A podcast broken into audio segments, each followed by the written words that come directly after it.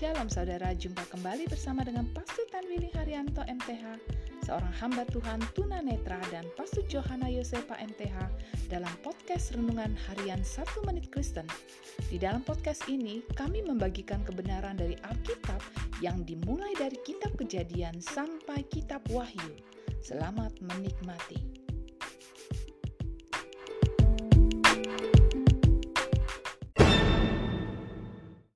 Saudara yang berharga di mata Tuhan, senang dapat jumpa dengan saudara.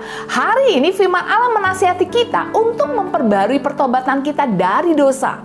Tuhan berfirman kepada Musa, buatlah sebuah bejana dari tembaga dengan alas tembaga untuk membasuhan. Taruhlah di antara kemah pertemuan dan mesbah dan isilah dengan air. Harun dan putra-putranya harus selalu mencuci tangan dan kaki mereka di situ.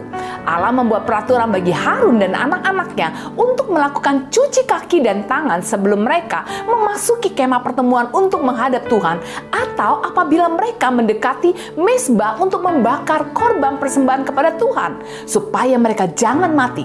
Hal ini mengajarkan mereka tentang kemurnian dalam semua pelayanan mereka dan untuk memenuhi mereka dengan rasa hormat terhadap kekudusan Allah dan rasa ngeri terhadap pencemaran-pencemaran dosa.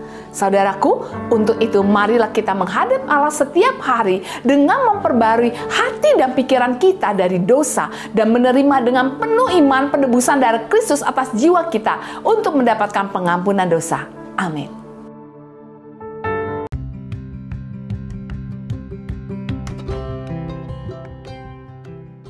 Terima kasih saudara telah mengikuti podcast Renungan Harian 1 Menit Kristen.